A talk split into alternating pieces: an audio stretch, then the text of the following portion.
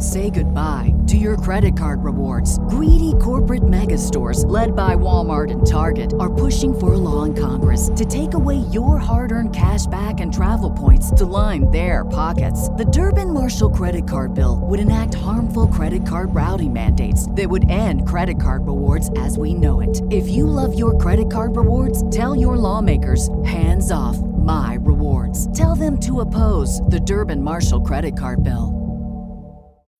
When you need mealtime inspiration, it's worth shopping Kroger, where you'll find over 30,000 mouthwatering choices that excite your inner foodie. And no matter what tasty choice you make, you'll enjoy our everyday low prices, plus extra ways to save, like digital coupons worth over $600 each week. You can also save up to $1 off per gallon at the pump with fuel points. More savings and more inspiring flavors make shopping Kroger worth it every time. Kroger, fresh for everyone. Fuel restrictions apply. What's up, you guys? It's November 4th. It's Fightful.com. Sean Ross Sapp here, back on the post show for NXT, for AEW. It's a good time, and I'm here to share that good time with Alex Palowski and Robert DeFelice. We're reviewing AEW, reviewing NXT. reminder, leave a thumbs up, subscribe, tap that bell for notifications. If you're watching after the fact, leave a comment. That stuff helps too. I can't tell you guys how much leaving a thumbs up on this video early really helps us out. But you know what helps us out even more? How about some super chats? How about you guys send us money and then in trade, we read your question or statement on the air? Hot diggity damn. That's what we're going to be doing. And if you're thinking, oh my gosh, it's been 30 minutes, he hasn't answered my question. Well, we get to it as the segments actually happen on the show. But Alex Palowski, eh, this is a reuniting of sorts. We were doing shows once, twice a week. Yeah. And and then just not. Yes. Do you have anything to say about us? I, I, I, will I will say it's it's good to be back in, in your good graces, uh, Sean. I was banished to my own show on the on the on the pay site where where like I'm here alone and I often don't even know if anybody's watching. It's sometimes some I I, almost, I often feel like if somebody walked down the stairs in my basement and saw me yelling into a laptop about Survivor Series, that I'd just be taken away to the to the loony bin. Let me just specify your show does good numbers on select. In case you were curious because i don't update you on that type of thing. Your show does very good numbers. Good. it's one of the more popular shows Fantastic. on fightful select to the point to where our boss actually watches it and he doesn't watch that. Uh, i got robert DeFelice here as well. If you guys are ever around on fightful during the weekends you know him. He's doing all kinds of writing over there. You'll be covering uh, some full gear news this weekend, Robert. Yes, uh, big AEW weekend. I'm excited to get the Sean Ross Sapp rub for the first time. Well, you know what? There, there's a BlueChew segue there, but I'm not going to go there. You're not getting any kind of rub from me. But what we are going to do, we're gonna we're gonna change the format up a little bit here. I mean, it'll it'll still be pretty standard. It'll be a little bit more of a digestible show, so to speak. Uh, we won't necessarily be doing a play by play of every single move that happened, but we're going to run down these shows. I want you guys to uh, chime in with your thoughts. I thought AEW Dynamite kicked all kinds of ass tonight, Robert. Oh my God. One of the best Dynamites I've seen in a while. Eddie Kingston should have closed the show. I'm not too mad at Cody closing the show, but Eddie Kingston and Jon Moxley fucking stole it right off the bat. And wow, I cannot wait for their I Quit match on Saturday. Well, let's talk about right off the bat. Dasha is backstage. She's interviewing members of the inner circle. MJF says he doesn't want tension there. Uh, that's a point that he reiterated to me as I interviewed him earlier this week. I interviewed Jake Hager last week. He seemed very, very fond of MJF, honestly. But MJF, it, I mean, he's he does numbers, so that's why I talked to him. Uh, that's that's really why. Robert, do you have any thoughts on MJF in general, and just his thoughts on you? Uh, MJF said I was about as ex- as exciting as dry fucking paint. I don't know if that's like a subcategory on any sites that he goes on. I don't know what his deal is, but you know what? I like MJF. Well, and I'm looking forward to seeing him on Saturday too. The way that he found us was in the tags for the show. I put dry as fucking paint in those tags on YouTube. So he he was able search engine optimization, Robert, and it paid off for us. We got MJF tweeting about our show. It, it, it won, but uh, he won. Wardlow, it seemed like he carried a lot of the load, but you had Sammy Guevara and Ortiz here. Sammy, of course, a future star. The interactions between Sammy and MJF had a little bit of an extra uh, uh, I, I don't know what the term I should use, but a little bit extra on them because we've seen a lot of the the back and forth between them over the last few weeks, and he even brought it up in the interview. Robert, there is this weird like, no, I want to be his favorite son, and yeah, it's like competing siblings. I like the tension here. I'm not as convinced that uh, they're not going to get along. I think MJF and Sammy might actually find themselves as a good tag team somewhere down the line. I think this all leads to MJF taking the inner circle out from under Chris Jericho because at the end of the day, and I know you asked him about this too, Jericho won't be in that 18 to 49 demographic, and the inner circle's got to be relevant. We have the article pre written for Monday at midnight. Chris Jericho turns 50. It's ready to go. Alex, the demo god, cannot be the demo god anymore. No, I mean he can he can draw them, but he's not among them. Yes. Uh, uh, yeah, I, I'm still pulling for an eventual NWO White versus NWO Red, where you get MJF leading one half of the faction and Jericho leading the other, and like guys like Santana Ortiz have to choose. Yes. You know what I mean? You get like surprises, like somehow Sammy goes with MJF. What? What is this crazy? I, am looking forward to something like that. I think it'd be really cool. MJF. I hope it involves a fake Darby Allin. I mean, Ricky Starks did great as a fake Darby Allin. Uh, Ricky Starks told me that when he pitched that, Tony Khan was like, "Oh, okay." And then a couple weeks later, he's like, "Hey, you ready to do the thing?" Which I love what that says about the input of AEW wrestlers. Like, even though Tony Khan might be like, "Oh man, awesome man, awesome man," he puts it in his mind. He implements it later that's not something that probably happens much in WWE, at least in my experience. So MJF also told me if he goes to the inner circle, Wardlow comes with him and had some very choice words about his contract. Says like his contract is do what I say, things like that. Uh, but I thought this was a fine opening match, to be honest with you.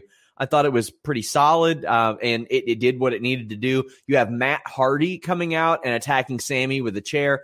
Now, see, the thing is, it's a little bit different than all the distraction finishes we saw in NXT because there are layers in AEW. In WWE, it's just like, okay, Toni Storm does not have a program whatsoever, and she's got a distraction finish. Almost everybody here has an angle or something on the line, even if they're not in a match at full gear. Ortiz has something on the line. MJF's either going to be with him or not. Uh, Sammy has a match Saturday. MJF, a match Saturday. Wardlow's future, but then Matt Hardy shows up as well. We, you know, we often complain about distraction finishes, Robert. How'd you feel about this one? I thought it was fine. The only thing I didn't like was JR saying, well, he's got a ticket because why do contracted employees need tickets? I and wish he's on the show later as well. I wish they would make that out to him being sarcastic because that does seem like something that JR would just say to be a smartass, like, ah, oh, he's got a ticket because that's the trope yeah. is that he's got a ticket. Afterwards, MJF attacks Chris Jericho. And Alex, it very much seemed like, and I know you don't follow BTE, the old trope, like the Young Bucks would make fun of it whenever they'd get kicked in the mouth and they'd go, Oh, I like that. Yeah. More of that. Yeah. No, um, I, I, it's, there's also, there's another angle here that, that, that could be played. Uh, this is what I love about AEW so much is that it always feels like they've got like six different possible storylines simmering yes. in the pot. And all I have to do is like choose one by pushing a button, and it's off to the races. Like that was the thing about about uh, uh, um, Kenny and and Hangman and and and the Bucks and FTR. Like you never know. Like t- tonight, there's some more intrigue. Like, hey man, a, a couple weeks ago, weren't FTR and Hangman like buddies? And now, like, oh, uh, like who knows? Like, I love that. So, like with this, there's a possible thing with like Jericho like I've created a monster and an yes. MJF and I get to control him. If I if I if I beat him, I can beat him and then say you're allowed to come into the uh, to this to the inner circle anyway, and now I control you. Like there's a lot of cool things that they could do whenever they decide to do it. I like that.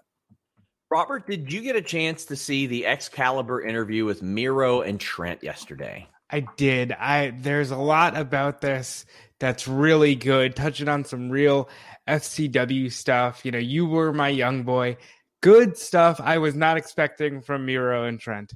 That ruled so much. Like I wa- I looked at this feud and I said that's stupid. I was like this feud is is dumb. Okay, he ran into an arcade cabinet. It was an accident, big deal.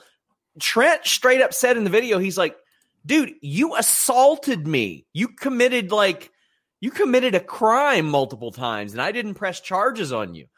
I was like, okay, good. He's making sense of that. He, he says to Miro, you're wearing $400 shirts, but your arcade cabinet collapses when somebody falls into it. Like, it's trash. Why are you that worried about it? And Miro's like, no, no, this was to my friend. It was a sentimental gift to my friend. And like that, it seemed real. And them going back and forth was good. Excalibur muting both of them like they were in a presidential debate was hilarious because you could see them both flipping out. AEW does so good, Alex, and I don't know if you saw this, but it does so good when they need to close a hole, they need to close a gap, they do it. Yeah, they're they're very very good at that. And There's there's there's things that that that I said this on Twitter. Like when when when they hit, it's a freight trace. Uh, sorry, it's a freight train. Yep. When they miss, woof. Like yes. for me, for me, this this weird convoluted build to what, what what basically was for all wrestling fans an absolute dream match in the Young Bucks versus the Revival, now FTR. Yeah. Years ago, where I was like, man, I don't think I'll ever get to see that, but it would be so amazing to see it. And the build to it has been so convoluted and it felt like you just got to like pick a direction and go with it. Like two weeks ago, like the Young Bucks are super kicking innocent people and just being totally heelish, but now we're supposed to like feel bad for them because FTR is mean to them. I don't know what that is, but when they when they when they do it right, when they close gaps, when they just let two amazing promos like Moxley and Kingston like yell into each other's mouths for two minutes, like that they're so great, and I want them. I want them to to do all of the great stuff and close up those places where they don't do stuff well. And uh, for those of you who are kind of new to the show, I do give a little bit more of a leash to AEW because they don't have the, the established decades long track record of not being willing to make good on things. Like we, we've seen them completely abandon the Nightmare Collective because it sucked because it wasn't good. Uh, Miro won this match over Trent. It was a good match. Robert, I think he needed to have a really good singles match. He did have a really good singles match. I'd almost argue he needed to be a little more dominant. Sure. Like maybe he gave Trent too much because Miro is still this guy who can be your main event player. He did wrestle John Cena at WrestleMania, and I want to see more. Where is your world title drive? Listen, I respect that he told inside the ropes. I don't want to be a bad guy because who wakes up in the morning wanting to be a bad guy? I respect that. But at the end of the day, you're in this industry to be a killer, and there's some killer instinct still lingering there that they need to capitalize on. But ultimately, I thought this was really good, and I like all the shots at Trent's mom, Sue.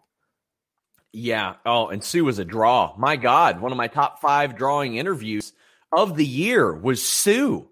Outdrew MJF. So far, yes. So far, yes. Uh, uh, outdrew his from last year too. But granted, at the time that I interviewed MJF last year, we had the same number of Twitter followers, and that ain't the case anymore. Needless to say, uh, after this match, uh, you see Miro still going at Trent, and then Orange Cassidy does a dive. This is another one of those seeds that are planted. Like Alex, you mentioned, they've got feud just set up and ready to go. In WWE, what would have happened was Trent would have gotten gotten his heat back and nobody would have gotten any heat at all. Right. Now Miro gets a win. Trent, sorry, buddy. You're going to be fine losing to Miro, but now they can queue up Miro versus Orange Cassidy. I like this. Absolutely. And that'll be a good feud, too. Yeah. It will be. Uh, so I thought they did pretty good with this. You also saw Penelope Ford uh, kind of getting involved here and there. Really good stuff. Oh, really good stuff is Team Taz. Taz and Ricky Starks are so goddamn good at cutting promos. Ricky Starks is just my God. You, you know who you know who the best developmental system has been this year? NWA. NWA over the last year has produced Thunder Rosa, Eddie Kingston. Uh, you, have got Allysin Kay popping up on full gear now, and and now you got Ricky Starks out running around. James Storm even showing up at other other places. Royce Isaacs is a free agent. Zicky Dice is going somewhere pretty soon. Robert, this was awesome. They complained about not being on full gear. They should complain about not being on full gear. They absolutely should. And Alex, you've been with me. You know that I complain about the rankings, mm-hmm. and they came out here and they obliterated the rankings. They talked about Brian Cage being number one and not being on the show, Ricky Starks having a phenomenal record and yet not being in the top five. This was so good because it was so logical. And then you combine it with three people who know how to talk and know what they're doing. And also a lot of references to Tony Khan on TV this week. A lot of shit references too. They lean yes. heavy into shit tonight. it's a to go home show, so you got to talk about shit. So Robert, uh, you mentioned a lot of Tony Khan references. This was also today, I believe, the first reference publicly by the company of him being a general manager, which was done online. I don't think it's hard for me to believe that's a coincidence. I think they're getting it together where they know, hey, we don't need you to be a McMahon, but we need you to be more the TNA booking presence. committee. Yes. Yes, and I'm okay with that. I'm I'm all right with that because actual guy who we know owns the company makes a lot more sense than the TNA booking committee because I just thought that that was like Erik Watts and Vince Russo backstage like making matches or something. You never know. we have uh, Justin Lopez sending a super chat. He says, I like Trent, but he's a tag guy who shouldn't be getting multiple near falls on a guy who could be a main eventer. Trent ceiling TNT champion at best. Well, I mean, I'll say this. You would have hated Trent's ROH stuff then because my thing was like, why is he kicking out of everything? They would throw him off a skyscraper and he'd throw his arm up. Like it was, it was, it could be very, very frustrating. Rock I think his ceiling is better than the TNT title, but I, I do think he needs to stay in the tag lane for now. Do you which do you think is higher? And I'll ask this of both of you: TNT Championship or challenging for the AEW World Title, whether that may be on pay per view or TV. Mm, I would say if you have the right run, being a TNT champion is bigger. Ha- have having a belt and actually getting yes. a good run out of it is is I think better than challenging for the for the top belt, but never getting the the the the, the mid card belt. I think that I think he can do. There's no reason he can't do both. Yes. He's incredibly talented, and he just needs the right build to become to like all of a sudden you flip a switch and all of a sudden Trent's right there. And I do like the method that AEW has where they're like, hey. We got somebody on a hot streak like Jake Hager, but we're not going to use him in the title picture. Him losing to the champion's not going to hurt. Let's get that win for our champion. We've got a title match. Then we'll move on past that. I dig it. I'm, I'm all for that. Um, the Team Taz stuff was so good. And yeah, they, they did obliterate the rank, rankings. Jimmy Van was asking me who challenges Moxley next if if Omega or Page will be at a pay per view. And I'm thinking Cage, Starks, or Scorpio Sky. They've got good records. Are they going to win the title? No. So it should be Starks or or Scorpio because, quite frankly, Cage Cage had his match. But right. yeah, uh, we have the Young Bucks taking on Private Party. But before all of that, Sammy Guevara attacks Matt Hardy. I really enjoyed them weaving this in and out of the program, Robert. Perfect. Perfect. Because we know that we're getting a, a cinematic match in the Elite mm-hmm. Deletion, and it's just a good build. And now they can properly finish their feud the way they were supposed to. And hopefully, Sammy gets a big win because he deserves it. Yeah, I completely agree. So before this match, you have Tony Schiavone interviewing Kenny Omega, who said that he relocated to Jacksonville to focus on the tournament. He seemed a little bit more open to Hangman Page here. one of the beautiful things about AEW, I, I can look at that, and Alex so eloquently and often breaks down motivations of a character and like what they could be. And in WWE, usually it doesn't matter. As Alex, as you know, quite frankly, it's it's you coming up with them yourself and hoping they'll do it. Yep. And we see Mustafa, uh, Mustafa Ali doing it all the time on his own. Yes. We saw Daniel Bryan doing it all the time on his own. This with Hangman and Kenny Omega, I feel was formulated from the beginning where Omega distanced himself and now that it's it's like a clingy friend or something like that and you're like I don't want to spend this much time with you. I like you just fine, but do your own thing. Now that he sees Hangman doing his own thing, he's more like okay, we're cool, but I, I wanted to do my own thing. We got that at a page 2. It played into this match, but these sit downs are really good, Robert. So good. Um another reference for TK by Kenny Omega saying, "Listen, I know that I'm a top guy. I how would this work in sports if you know both of your opponents can't compete? I can just walk in there and say, "Hey, I should get a bye to the finals." But it meant more to me to compete and earn my spot in the finals. Good stuff from Omega. Great build to this match. They might steal the show. It's a stacked card, but this could very easily steal the show on Saturday night. How'd you feel about the match? Private Party and Young Bucks.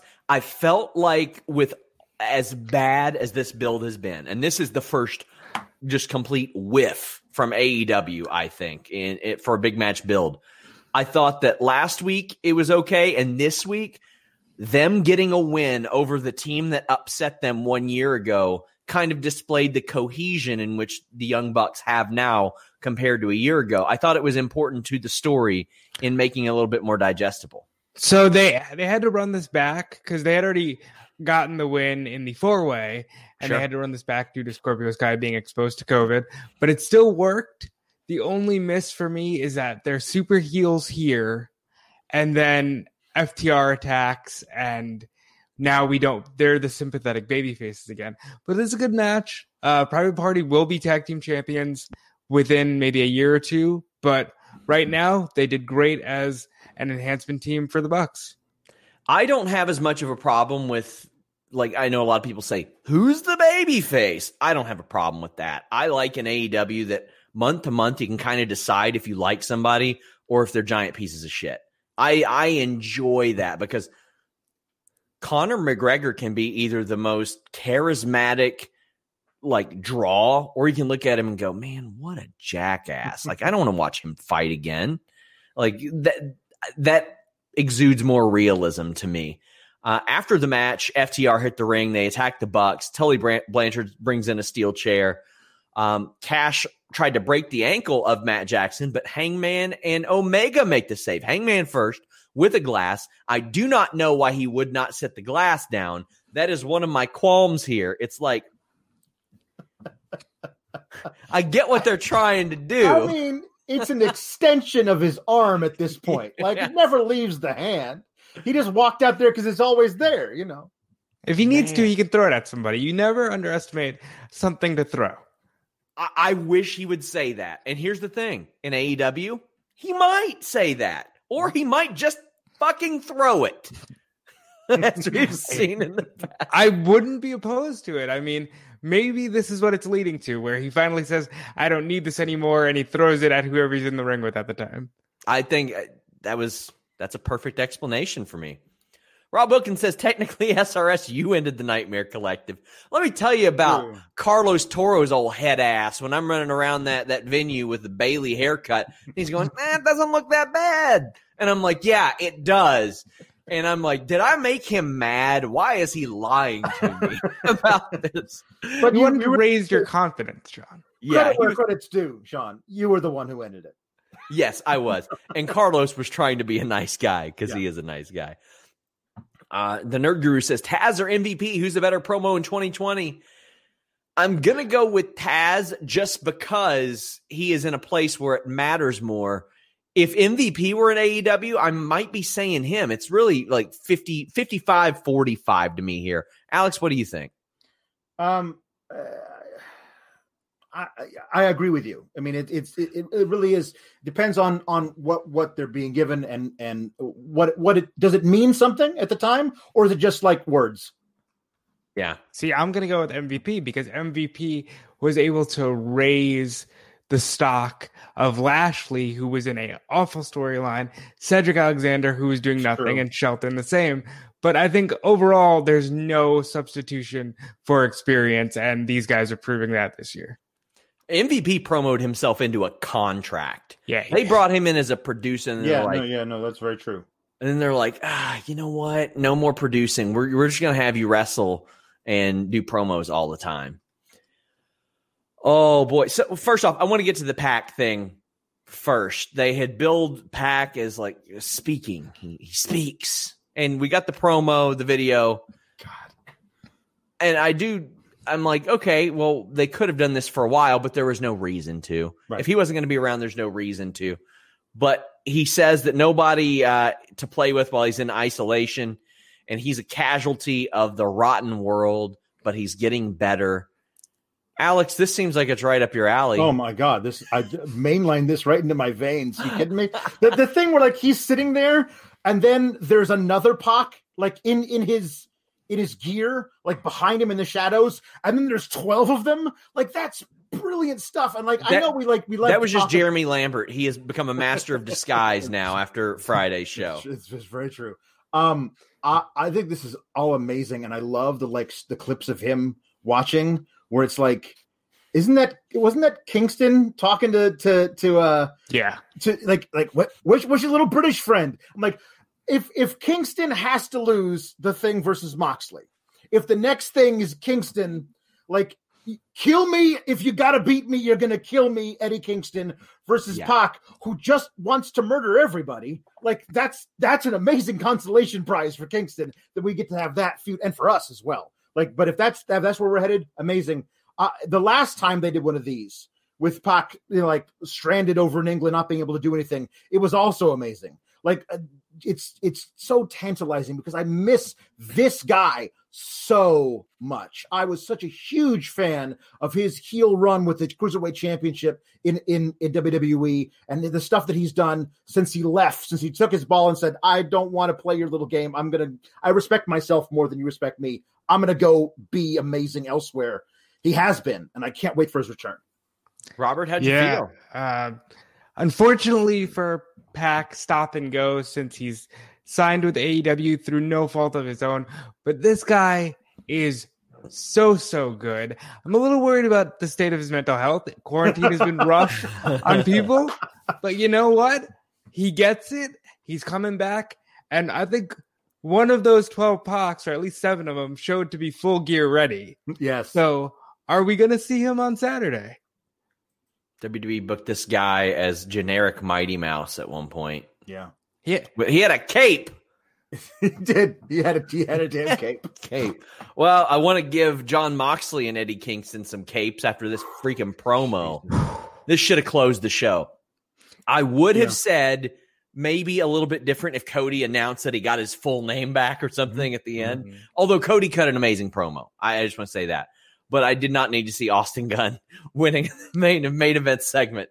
Uh, no disrespect to Austin Gunn either. I think he's going to be really good. He's he seems like a natural, but this promo was so friggin' good, and I quite frankly. Before this, I was like, okay, another match. It's going to be good. The promos will be good. But this, just get me get me on a locomotive train to Jacksonville. Yeah. I'll walk into Daily's place masked up at this point. They they said first off they made complete sense of it. If they make contact with each other, if they hit each other, matches off. Mm-hmm. Matches off. And oh god, Eddie Kingston got nose to nose. Talks talks about the sacrifices that he's made and he's become everything he hated to be the champion and, and to get back at Moxley. And then Moxley says that he promised Kingston's mom. And Kingston gets so angry he has to turn around and you don't hear him in the mic. Also, also, I got so excited I skipped it over. Kingston didn't want to let go of the microphone. God, it's so good. So good. So, uh, And this he, was too good. Oh, hold on. First off, Moxley says Kingston made a promise to his mother that he can't keep. And Kingston says, You better get ready to kill me. Oh, this is going to be awesome. Sorry, Robert. Go ahead. I have been very critical of this rivalry because I, first of all, we did not know all of this backstory. We did not know that they broke bread together, that he said grace with his mother. We, they sold me as soon as Eddie Kingston said, I'm going to throw this belt at my mother and say, This is why I never gave you a grandchild. This is why I never gave you a daughter in law because this is all that ever mattered. They sold me there. And then for Moxley to say, I know your mother. And, you know, I know what's, I don't know what's going on with you because loudness is a sign of weakness. And you've been the loudest guy in the room for a while. And what's going on with you because you're not weak. And they are fuming. And my God, I'm now ready to see these two men kill each other the, the, the, the, okay, everything that Kingston did to start out with, amazing. Amazing. Like, like I don't want to undersell it. It's amazing. But Moxley took it to another level when he's like, "I made a promise to your mother, Ruthie. I promised her I would take care of you. I promised you I would, I would, I would look after you. But you made a promise to your mother, Ruthie, too, and it eats you up inside that you're not gonna be able to make to you have to break that promise to your mother, Ruthie. Ruthie, your mother. I, I was so it was like a Scorsese scene I was I'm so on board with how real it feels between these two guys. I am sold. I made a promise to your mother Ruthie. For me, is like uh, Steve, Steve, uh, Stone Cold Austin says uh, 316. Like that. Yeah. Like to me, that that is uh, that's so that felt so honest. I loved it. Also, something that I say to Twitter trolls with regularity uh, so one of the things, the most valuable things I was ever told in wrestling training was think, shoot, then work. It helps you from getting lost. Like you, if you always imagine things as if you're shooting and if you're in a real fight or a real competition, you don't get lost as much. It feels like that's how Eddie Kingston approaches promos. Think, shoot, then he works. Mm-hmm. And if it goes together, great. But if not, you know there's some realism there this was really, really awesome. Like, I, I, just can't say enough good things about this. Eloquent says Eddie Kingston's the best promo in wrestling. It's hard to disagree with that. Robert, where do you stand on that? Eddie Kingston talked himself into a contract with this company when he came out on Dynamite a few months ago and said, Arn, you know, you got to grow up with legends to Cody. I had to grow up in the streets. And this was more of that. And I know they said, hey, tune into uh, Countdown on Friday and you'll get more of the backstory. I wish they just would have given it to us here because this was the money. And I am ready to see these two men. Whatever Moxley did with Omega last year, throw it out the window because there's going to be some realism on Saturday night when he's punching teeth out of Eddie Kingston's mouth. And poor Ruthie. I'm feeling for Ruthie right now. Ruthie. I feel so bad for your mother. Poor Ruthie.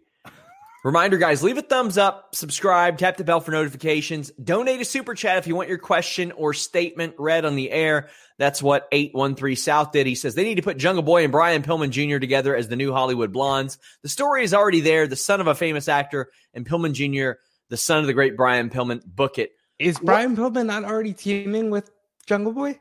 Uh, so you get that joke. I get that joke. Alex might not because he doesn't watch BTE. I don't. But Brian Pillman teams with Griff Garrison, who is Jumbo Jungle Boy, basically, and they keep confusing him for Jungle Boy on the show. So I mean, and they, they a lot of people have called them like the new Hollywood Blondes. Didn't seem like like uh, Brian was keen on that, although he, he's played plenty of plenty of homage to his father. Maybe down the line, but I think that both of these guys can stand on their own. I think also you could do that, and then you could still keep uh, Luchasaurus with him because he's the the grandson of the T Rex from Jurassic Park. So it all works together. Hollywood Blondes. Evan Wright says Robert rules. Much love to Alex. Good to see Sean back. I'm late, but thought this go home show ruled. Eddie is dying Saturday. He might. he might. And Gorilla Press says Thunder Rose, the Thunder Rosa documentary begins filming tomorrow. Get that Fightful merch, hashtag FTF. Donate super chat. Yeah, you can get the FTF shirt at WrestleTalkMerch.com. You can get Sour Grap shirts at shop.fightful.com. All kinds of good stuff over there. Reminder, uh, get your super chats in. We are uh, kind of coming to the close of the AEW coverage Uh, backstage, Alex Marvez interviews the Natural Nightmares. The Bunny interrupts them. Butcher and Blade attack. This is, I mean, they'll set up a dynamite match. This was fine. No, this this was even better than that because they gave some logic and context to everything with Allie and QT Marshall. It's like yeah. they woke up this week and were just like, logic, we're gonna just run it all. Because Allie said, Hey, QT, it was fun. Here, all your credit cards are maxed out. And then her husband beat him up. Well, Great. see, that should be how it normally is. and I'm just like, we should, that shouldn't be like, wow, that's amazing. That should be the standard in wrestling. Yeah making sense of stuff. Well, Nyla Rose defeated Red Velvet. This was fine. After the match, Vickie Guerrero calls Brandi the chief bullshit officer, cuts a promo on on Shida. They got to put more of a highlight on whoever the champion is at any yeah. given time. It's pathetic. Yeah, this is there's a media call with Cody tomorrow, and the one question I want is what are you doing about hiring some domestic women talent because this company needs it badly. I will say this was the best thing I've seen Vickie and Nyla do since they were paired months ago. And I enjoyed that again, another reference to Tony Khan. Vickie said, Tony Khan is listening to me and he Say goodbye to your credit card rewards. Greedy corporate mega stores, led by Walmart and Target, are pushing for a law in Congress to take away your hard earned cash back and travel points to line their pockets. The Durbin Marshall credit card bill would enact harmful credit card routing mandates that would end credit card rewards as we know it. If you love your credit card rewards, tell your lawmakers hands off my rewards. Tell them to oppose the Durbin Marshall credit card bill. This is the story of the one. As a maintenance engineer, he hears things differently. To the untrained ear, everything on his shop floor might sound fine, but he can hear gears grinding or a belt slipping. So he steps in to fix the problem at hand before it gets out of hand. And he knows Grainger's got the right product he needs to get the job done, which is music to his ears. Call, clickgrainger.com, or just stop by. Grainger, for the ones who get it done he's forcing Shida to defend the title. This worked on that level, but ultimately it just feels like a filler. Where's Britt Baker? This title should be on Britt Baker. Yes. She should be like helping make. They should be doing Babyface Factory for Britt Baker. Yeah, she is the top character. Uh, Evan Wright says Vickie saying "excuse me" in Japanese ruled. Yes, it did. And as you mentioned, there there's talent out there. Allysin Kay, they're bringing her in. Thunder Rosa they can at least use here and there. It, it, looks like, but I mean, Jody Threat in Canada, get her a visa, get her down here. She's amazing. If you all don't know who Jody Threat is, look her up on Twitter. Uh, Alley Cat's out there. You've got Trisha Dora. I know Priscilla Kelly has interest from somebody else.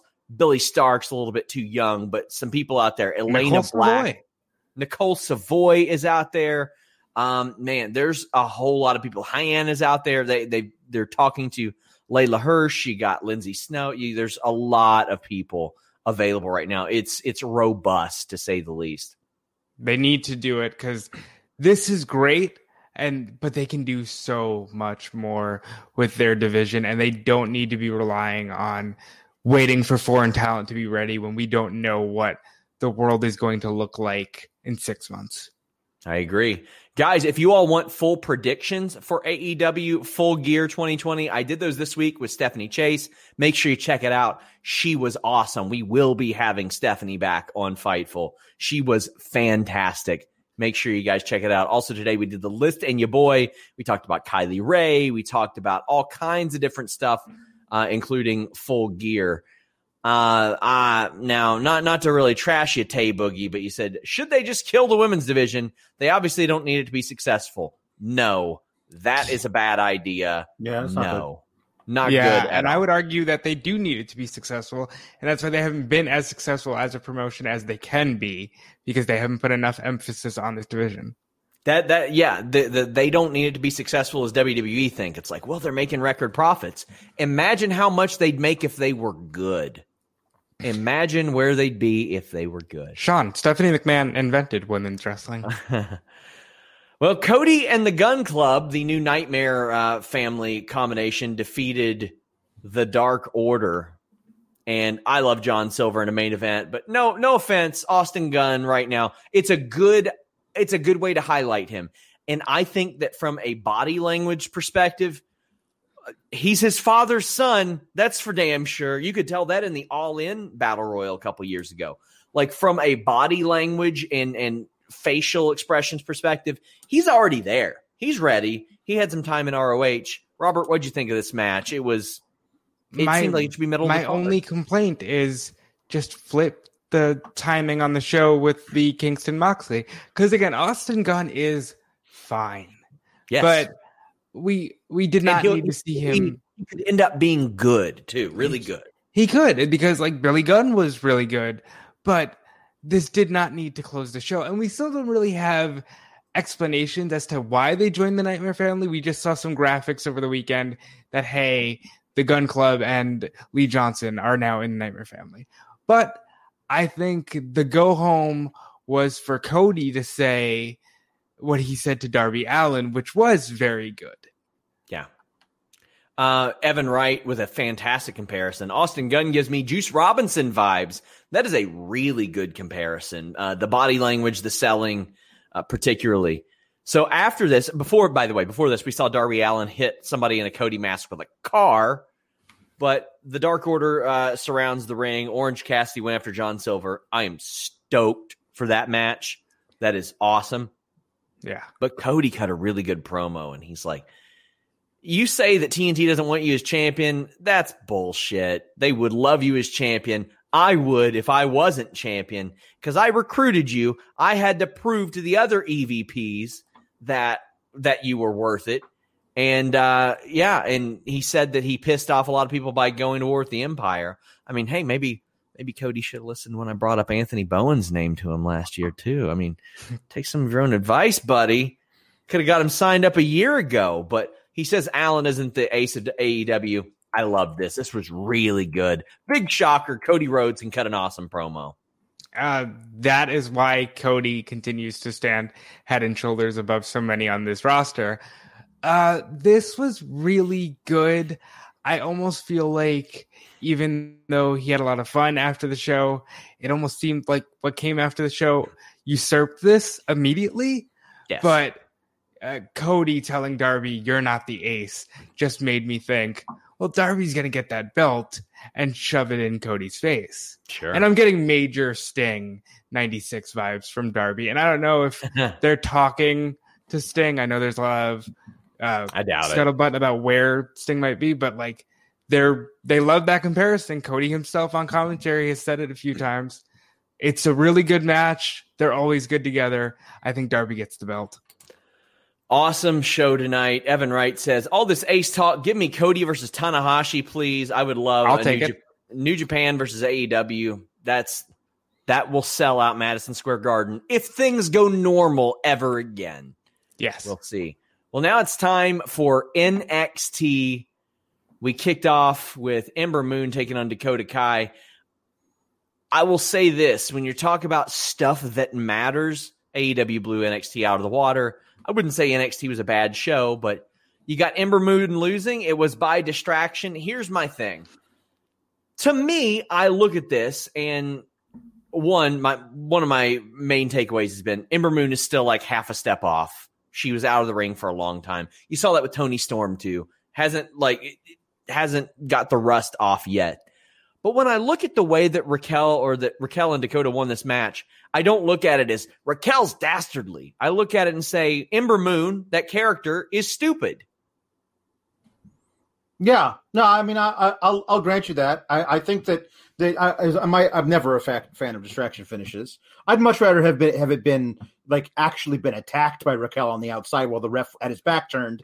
That's different than like, hey, don't you're doing something. Stop doing it. I know you're not involved in this match, but I'm going to look at you. Power bomb her on the apron, roll yeah, her in, whatever, something like that. Great. But but people are like oh, this is terrible for Ember. It shows they don't have any confidence in her. But no, no, no, no like listen not all the amazing women in WWE in, in NXT can be in the title picture. Yeah. We all we all know I think that Ember's going to get back there eventually, but they're going to slow build her back to it by having her take this loss, then having her beat Raquel, then having her get a win back versus Dakota Kai. It's going to take a month. while yeah. while that's happening, Io has all these people to deal with at, at, at other thing, and then we got Candice and Shotzi. They have their own thing. They're separated from it. Now we have all these other things we can do. Toni Storm's back. There's it's it's a glut at the top. Now you gotta you gotta take people and put them off to the side and have them do other stuff. I'm fine with this being Ember Moon's first program. Yeah, I am too. And Dakota Kai, I think, has been the glue of NXT's women's division really this has. year. I had questions about her, even even her in ring when she was a baby face. Boy, she flipped heel, and all of a sudden, it just all came together for her. And now I always look forward to seeing her work. She has been outstanding. Uh, the nerd guru says, I don't really need to see Rhea versus Io again. Did they forget that Io pinned Rhea to win the title? Albeit a huge mistake not having Flair pin. That was one of my old issues with NXT was they would run rematches into the ground, especially like the Roode Nakamura Joe era. It was like just over and over. This is a little bit different. I think they've discovered the sauce of what makes Rhea Ripley over. And it's, oh, she beats the living shit out of people. Yep. She doesn't have to come out there and say, well, if you want to fight somebody, here I am. Uh, you don't have to do that. Just, no, she, she whips yeah. ass. That's true. Uh, also, like they, I don't know, they they might have forgotten it. It was in May. Like it's not like they, that Io pinned Rhea three weeks ago. It was in yeah. May, and we're now in November. Fair. So like they, they have enough. They've they've got enough buffer time. And also, I appreciate that in that little promo, uh, Io said, "I want to face Rhea one on one," which yes. is something she hasn't done for the title, and that is a, that is a distinction because you had Charlotte in there gumming up the works for a few weeks, and it really really screwed with the women's title division, uh, and now it's back. Yeah. Kushida and Cameron Grimes, there are a few things that I'm liking more on NXT than Kushida with a mean streak. Yeah, he's great. It's working for me. It's working for me. I like it. I'll tell you what I don't like. The referee from the zombie thing last week coming out and causing a distraction. This is one of the dumbest mm-hmm. finishes I have ever seen, Alex. Zombie PTSD is a real thing. It affects hundreds of thousands of Floridians every year. Off. And uh, listen, yeah, it's, it's, it's terrible. it's terrible. I have no excuse for it. Yeah, I absolutely. I I love Cameron Grimes's reactions to stuff. He's amazing. Like that's the, great. The whole thing with the, the with the zombie house and the zombie ref, it only worked because it was Cameron Grimes. Like, oh my God, this house is full of zombies. Naked lady. Yeah. Mm-hmm. like that whole thing. Like it only worked because it was him. Yeah. So so him like it, this is a terrible idea. It's it's unspeakably bad, but it works somehow because it's Cameron Grimes reacting to it. It's not going to work if you have it do him do it until Thanksgiving. Like I understand it was the ref that he saw who was a zombie last week fine. If he's still doing this when there when there's Christmas decorations around, we have a problem. Um, Trump's prosecutor says, "Have you guys seen the Jordan Devlin promo now?" Robert, have you seen it? I have. Um, Jordan Devlin, they look in the ring. I like them. If they're gonna go with them, they're gonna go with them. I, I don't want to get bogged down in that. He, boy, is that a point echoed on so many different every show that I do right now. Well, they're good in the ring, but I mean, we'll be brought up that, again later on this show. that that feels like the vibe they want to give us right now. So if you're gonna go with them, look, Jordan Devlin is going to eventually have to do something with that championship he has on his shoulder. It, it's good for what it is, but it's it is what it is. It sure is what it is. so that's our second distraction finish. I love Kushida getting a win no matter what. I yeah. I think they finally see something in him. This is a guy who didn't get a locker in NXT for several months. The recruits were upset. I had act- active NXT wrestlers saying they haven't given Kushida a goddamn locker. Even one person said, they gave me one and I almost gave it to him, type of thing. Cause they felt like like this is freaking Kushida. So we get another interference finish.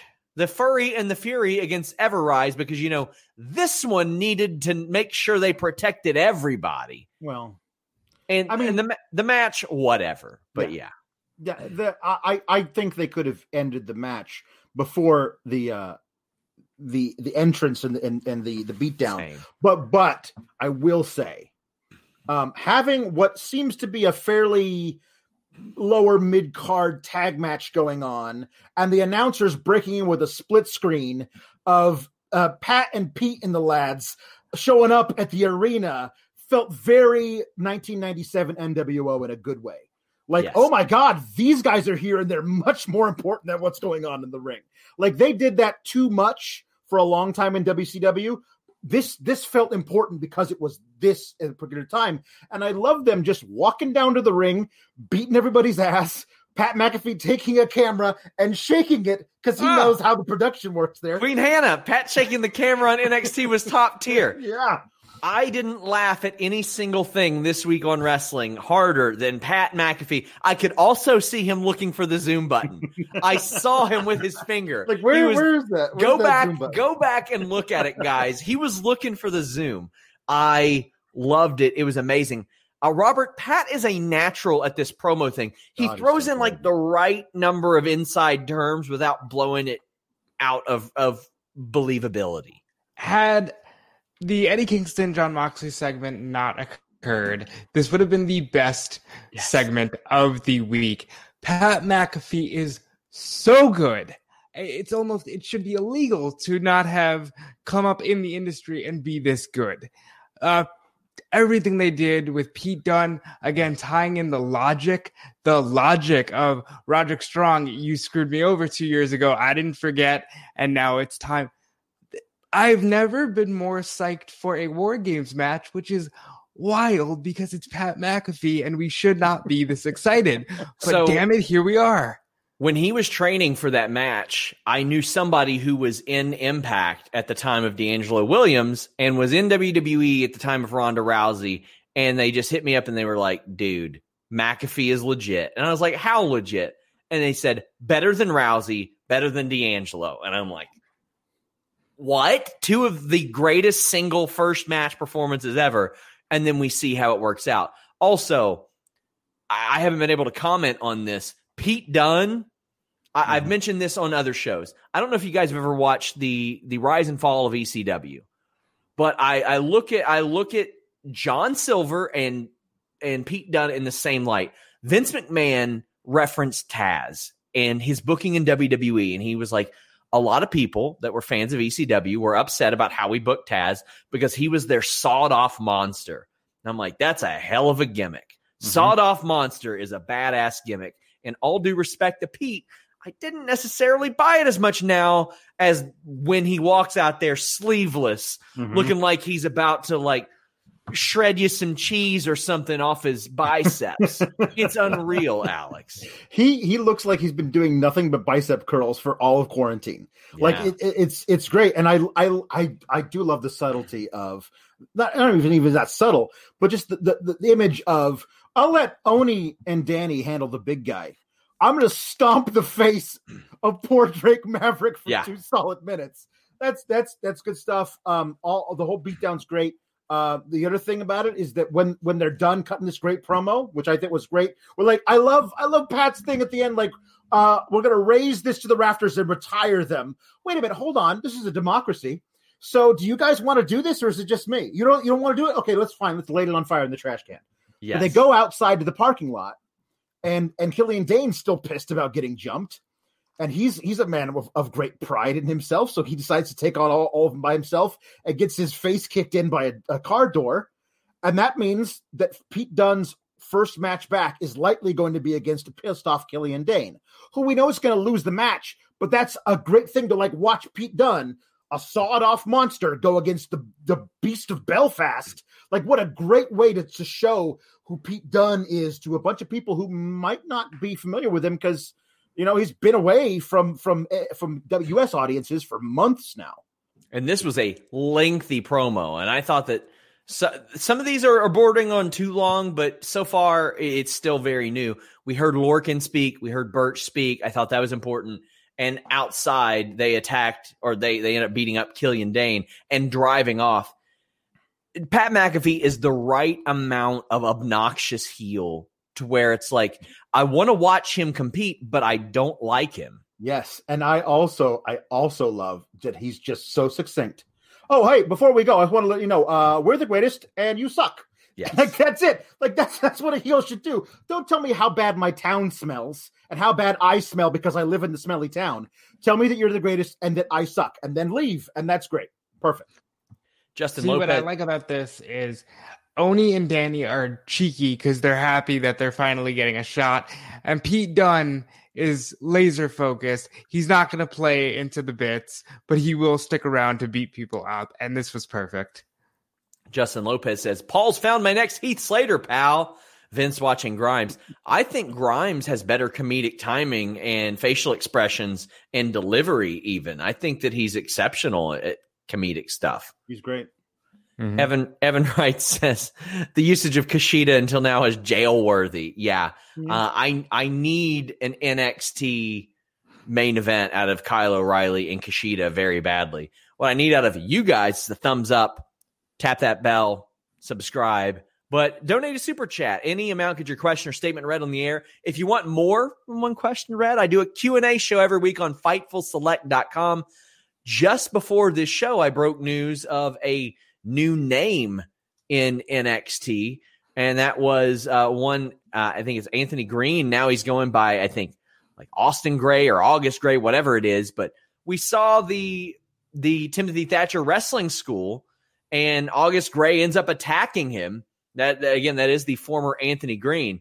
And Linda's chance of staying in the cabinet sent a super chat, and I want to find it. For a split moment, I legit thought we would see a Von Flue choke on WWE TV. Wrestling fans, let me explain to you the Von Flue choke. you have to put yourself in a Von Flue choke to have it happen. It's where you grab a guillotine choke and you, the opponent ends up in side control, much like the opponent was for Timothy Thatcher. What you do is while that person has the guillotine choke on, you put your arm underneath their head. Their own arm with the guillotine choke closes off one carotid artery. You close off the other and you lean forward. You have to hold, you have to keep yourself in it. And actual, honest to God, UFC fighters fall for it sometimes. So when I saw it there, I was like, oh man, I'm going to have to go on a rant because I always rant when this happens. It's something you learn first week of Catch as Catch Can wrestling class, jujitsu class, MMA class, all that good stuff. And I'm glad we didn't see it here. But Anthony Green getting a little bit of shine. What'd you think, uh, Alex? Uh, it's, New it's, name sucks. It, yeah, well, yeah. I mean, Austin Austin Gray is. Uh, you already have an Austin theory. August Gray sounds like he's a poet from the 19th century. Yeah. Like so, I, I, I yeah, kind of looks know. like he is. Though. Yeah, that's, that's it's true. Um, but I, I, I, I think it's weird because they, they, they got to like bring in new recruits for Thatcher to beat. Like they they they, they had Thatcher, they put him over Riddle. Uh, again, back in May, and since then, I don't remember a high profile win. I know he's had a bunch of big matches where he looked really good, but he lost. Yeah. And so now they're going to give him victories over his recruits. I don't, I don't know. I don't know if that's that's great. I still think that that he had these great things of like, hey, this when Damian Priest does this, this is coming. So be ready for it. And here's your counter to it. But he never used those counters in matches versus him. So like he should actually do that. Be a be a wrestling coach to other guys and like b- basically be a, a, stable of shooters like Dean Malenko back in mid '90s ECW. Yeah, exactly. Just basically do that. Just do that. Um, but but this is interesting, I suppose. I did love where he was like, "Here's how to get out of this of this move," but I didn't tell you that if you use that escape, yes. I know a counter to that escape. I like that he's doing that. It's, it's it's dastardly. It's good. So our fight team, we had a catch wrestling team, and that that was kind of the thing that we did. We did like the catch wrestling team gimmick on the indies. And one of the things that we were about to do before that particular indie closed was our coach would let his opponent put him in a submission hold. And then as soon as it happened, he would turn it around, reverse it, and submit somebody. I think Timothy Thatcher doing that, like here you go, buddy. Here's your double wrist lock. Then he floats over and takes an armbar out of that and taps him out immediately. Like, how can you stop this guy type of thing, mm-hmm. especially if he knows what you're doing? I think that'd be magnificent. We have Evan Wright saying Orange Cassidy versus John Silver versus Anthony Green versus August Gray. Battle of what color is the best? My name, my God, this name change sucks real bad. It is bad. Uh, thank you, Ron Patel, for the generous super chat. Uh, reminder, guys, you all can still get those in. Tay Boogie says, that was a little aggressive. We'll talk about that later. My Yeah. favorite battle. Yeah, yeah, Oh, that Yep. was really good. yeah. Toni Storm, Shotzi Blackheart. Robert, would you be surprised if I told you this resulted in a distraction finish? No, I wouldn't because I guess Wednesday nights are for distractions. Yeah, that, well, on Fightful, Tuesdays, Thursdays, and Saturdays are. Yeah. Jeremy Much Lambert- better distractions though. It is. They're taking the world by storm. I love that their numbers are shooting through the roof. Jeremy Lambert, Joe Holbert, they review movies, they review albums at this point. They reviewed John Cena's and Elias's. I hope they review Macho Man's for the love of God. Uh, actually, them reviewing movies won me Quizzlemania last week, which was pretty cool. Check out their show, show them some love. This is them doing their own thing. They are left to their own devices and I love that. Uh, we have found a lot of good success with Alex and Jeremy and Joe just doing their own thing that works, and I'm glad that it's connecting with you guys. But Toni Storm and Shotzi Blackheart, this match was pretty good, pretty good. I thought. Again, I think Toni is still getting her wits about her, so to speak, in the ring after having a break. But what do you think of this, Alex? Uh, it, it's decent. I, I, it was weird. Like Shotzi said that that Regal allowed me to pick my opponent after I hosted, you know, Yes. Halloween Havoc, and I, I chose Toni Storm. And I guess Toni had like a, a thing where she was like, "Well, you chose the wrong one, uh, Shotzi." But Shotzi comes out like like like Toni had like like just insulted her mother or something. Like it was so weird that how Shotzi was so pissed at her to start with. Like, okay, great. Don't talk about Ruthie. Yeah, don't talk. Don't you talk about my mother, Ruthie. Um, I, I, I thought that this was this was a good match between these two very, very good women uh, in in in the division that is that I still think is is one of the very uh, best ways to delineate NXT from AEW. If you love women's wrestling, NXT is the place to be on Wednesday nights. Like that's there's there's no to me there's no uh, no question about it. But yes, the distraction was stupid. But Very to me, stupid. what, what's even stupider is the idea that they're seriously not not just feuding, but seriously feuding about Candice running over uh, Shotzi's glorified toddler toy. And and I, I'm sitting there like, Shotzi, you ran over actual humans Yeah, and laughed about it. Like Like, Shot- it's gonna happen. Shotzi's reaction is is as though um like the uh uh Candice Toni ran- had to console her. yeah Sh- Shotzi reacts as, as though as though Candice ran over her dog Yeah. or something like no, And- they- this this is this is I know it's like your thing like your tank is your gimmick but just go buy another one like Yeah. like, like it's ridiculous that, that she's just wailing keening with grief over the loss of her tank that's so stupid and it's also stupid as she's like you cost me my title I just ran over your tank. Now we're even. No, that's that's that's a stupid thing. That's not really Yeah, even. I- I'm Well, like- they might be though because look at the reaction it got of her. So they may be even because she was Well, distraught. Uh, Did, did did Candice know that Shotzi has a has a has a weird attachment to this to this pow pow They- power wheels? They've got a sponsorship with a tank video game. Get them to buy you one for the love so of true. Uh, come on, Uh, Ghostface popping up with him. Johnny is such a natural in this role. I didn't know he could be such a Yeah. such an arrogant prick, but it works so well. The Ghostface thing, it's like, all right, okay, Indi got exposed, so you can't have her there right now. Right. I'm over the. It looks so silly with the Ghostface running around. Robert, does is that doing anything for you? So after what Candice did, I would prefer if the ghost face was Robert Stone, who's just laughing because Shotzi's tank is gone. Uh, he has low jacked the tank at some point so he could find it while he was underneath there. yeah. it doesn't work for me, but if this results in Indi getting a huge push, I think it'll be good in the end. there was a lot of positive reaction to how they got Indi over without having her on TV, but also a lot of the NXT wrestlers that I talked to said, "Oh yeah," then they tell us, "Oh well, it takes weeks," and we're like, "No, it doesn't. Mhm. Not if you do it right." Yep. But also to WWE's point, they're like, "Well, what if somebody misses that one episode? They don't know." Uh, that is a good point too. Uh, Legado del Fantasma make their way to the ring. Jake Atlas shows up and attacks them, uh, and he attacks Santos Escobar and flees the scene, or he attacked. I think it was uh, Mendoza, Raul Mendoza. So uh, we'll fix that in our recap. I like this. I was I'm kind of hoping they just go towards Jake Atlas and Ashante Adonis as a tag team because I was all for that, and they need more tag teams. Alex. Yeah, it's it's it's a weird thing. Like uh, the, the that six man tag they had a couple weeks ago was out, all kinds of fire. Uh, and and now they got Curt Stallion like Curt Stallion's mm-hmm. around like that. Like I'm waiting for that. Like if he's doing stuff on 205 Live, 205 Live is basically like the AEW Dark of NXT. Yeah. So um, so like have have him show up. Like uh, that's that that's a. I mean I I love Curt Stallion's work. Like really love that 205 Live AEW Dark comparison. That is a, completely appropriate. I mean look at Leon Ruff. Leon Ruff had people asking to work with him before he was signed. People were pitching storylines for him when he wasn't signed. He had some good showings, and they signed him up. Yeah, uh, yeah. I, I, think it's it's pretty good, and I, am okay with this. Xia Li interviewed backstage. She's been getting mysterious letters because I, I guess people that she knows do not have email. Which, okay.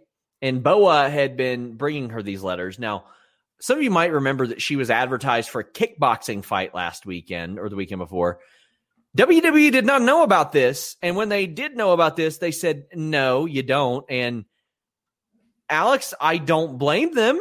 No, no, of course. Yeah, no, yeah, you don't. This ain't Twitch or Cameo. no, it's not. This is this is lady. You might get your orbital orbital bro, bone broken, and for no money. Yep. And from what I was told, she was like, you guys are disrespecting me. And I'm like, no, they're protecting you. Uh, she went to bat for herself with Triple H. Uh, that's something that I've heard. And she was like, listen, I'm ready. I don't care if I win all the time. I just want to be on TV. I'm fine with this. It's a little sub storyline, as senseless as it might be. Yeah, we we we still don't know the like these letters from my from my family. Well, what's in them? I won't tell you that. So that's the thing they're gonna they're gonna hold out on us. I'm not really sure, but like the fact that like she got a new one from Regal, who's like the postman. Um, like yeah, poor USPS is so overworked right now. this letter just arrived. This letter just arrived in the post. Um, and so he's so he's got it here for her, and she opens it up, and she's like, "Now I need a, ma- a match with Raquel." Like uh, her, uh, do we know if like her family? Is high up in the Chinese government because I don't understand like what the deal is of like her my my dad disappointed in me and so I have I have to wrestle. Doesn't really carry a whole lot of weight consider we got you know your mother Ruthie over on the other show. Like it's like it's it doesn't really do much for me. Uh so I, I hope there's like a specific reason for it as opposed to like I must honor my family which is the most generic Chinese storyline that they could do. It's like a out of a kung fu movie yeah, it really is. So they closed the show. Tommaso Ciampa defeated Velveteen Dream. Velveteen Dream tried to cheat to win, but Ciampa ends up getting the pin. I mean, you know the drill. Dream ain't winning right now any big matches, and that's probably the best thing. Robert, as you mentioned earlier, guy is really talented in the ring, but he's kind of bogged down with some other stuff. This one hurts because, like, a year ago, two years ago, we were all like, a Velveteen Dream should be skyrocketed to the moon. It's clear that uh, there's some personal stuff that may prevent that. They have now turned it into a thing they say on television where everybody's just kind of saying, oh, you just won't get out of your way, pal. Uh, one of the biggest articles I ever did that got hits was Triple H saying his immaturity in his personal life affects his professional life if you're going to keep him on air, I guess he has to lose. But at some point, you got to either fish or cut bait. And right now, I don't like that Dream is in limbo because you can't even appreciate the talent that he is because there's always going to be this noise. But if they're not going to make any moves to get rid of the noise, then how do we proceed? This is not a super chat, but it did pop me this match ruined the show with the clean. it was, I mean, it wasn't completely clean. There was some fudgery going on there. But uh, Alex, it's it's hard for me to invest in any match featuring this guy right now, and that that's unfortunately how it is. I consider myself a very objective reviewer in that sense, but it's hard for me to invest for the same reason that it's hard for me to invest in Austin Theory matches. I know he ain't winning. Yeah.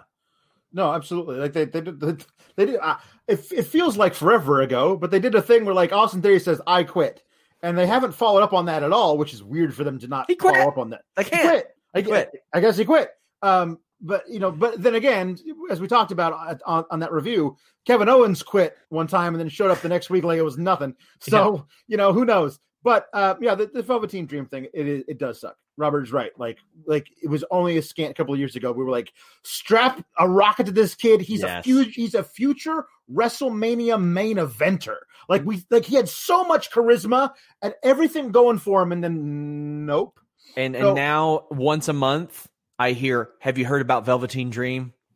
Yeah, that yeah. ain't great. No, Guys, I'll be doing the Cody media call on Thursday. We'll have the scrums live Saturday after AEW full gear. We also have a post show podcast. Robert, quickly tell the people where they can follow you. Yeah, you can follow me on Twitter at Dude Felice. You can check out all the other stuff I'm doing over at smarkoutmoment.com and WrestleZone.com. And I'll be here all weekend for full gear. For those of you who are listening after the fact, uh, we're on podcast platforms everywhere, fightfulpods.com. We are starting this show live at 1030 Eastern every week. I think it gives people an appropriate amount of time to kind of skip through commercials and all that and watch the shows. I learned that during my time off. I thought this went a lot smoother. Trying to keep these to about 60, 70 minutes. We did that.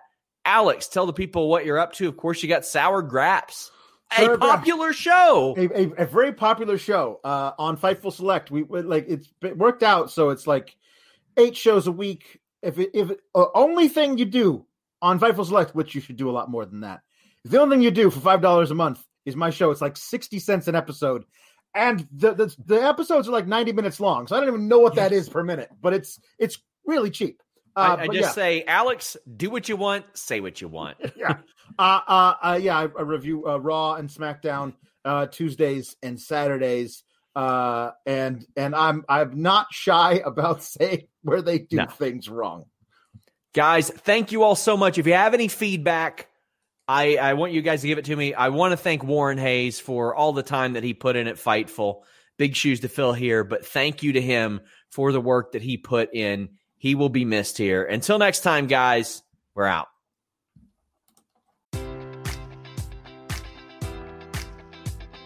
Enjoy all your favorite sports like never before at BetMGM. Sign up using code Buckeye and receive up to $1,500 back in bonus bets if you don't win your first bet. When you register with BetMGM, you'll get instant access to a variety of parlay selection features, live betting options, and the best daily promotions in the business. And with BetMGM at your fingertips, every play and every game matters more than ever. Place your money line prop, or parlay bets with the king of sportsbooks today. Sign up using code Buckeye and receive up to $1,500 back in bonus bets if you don't win your first bet.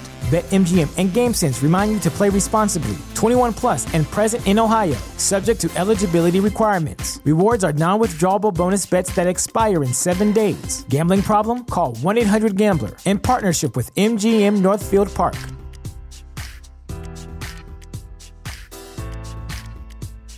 Say goodbye to your credit card rewards. Greedy corporate mega stores, led by Walmart and Target, are pushing for a law in Congress to take away your hard earned cash back and travel points to line their pockets. The Durbin Marshall credit card bill would enact harmful credit card routing mandates that would end credit card rewards as we know it. If you love your credit card rewards, tell your lawmakers hands off my rewards. Tell them to oppose the Durbin Marshall credit card bill.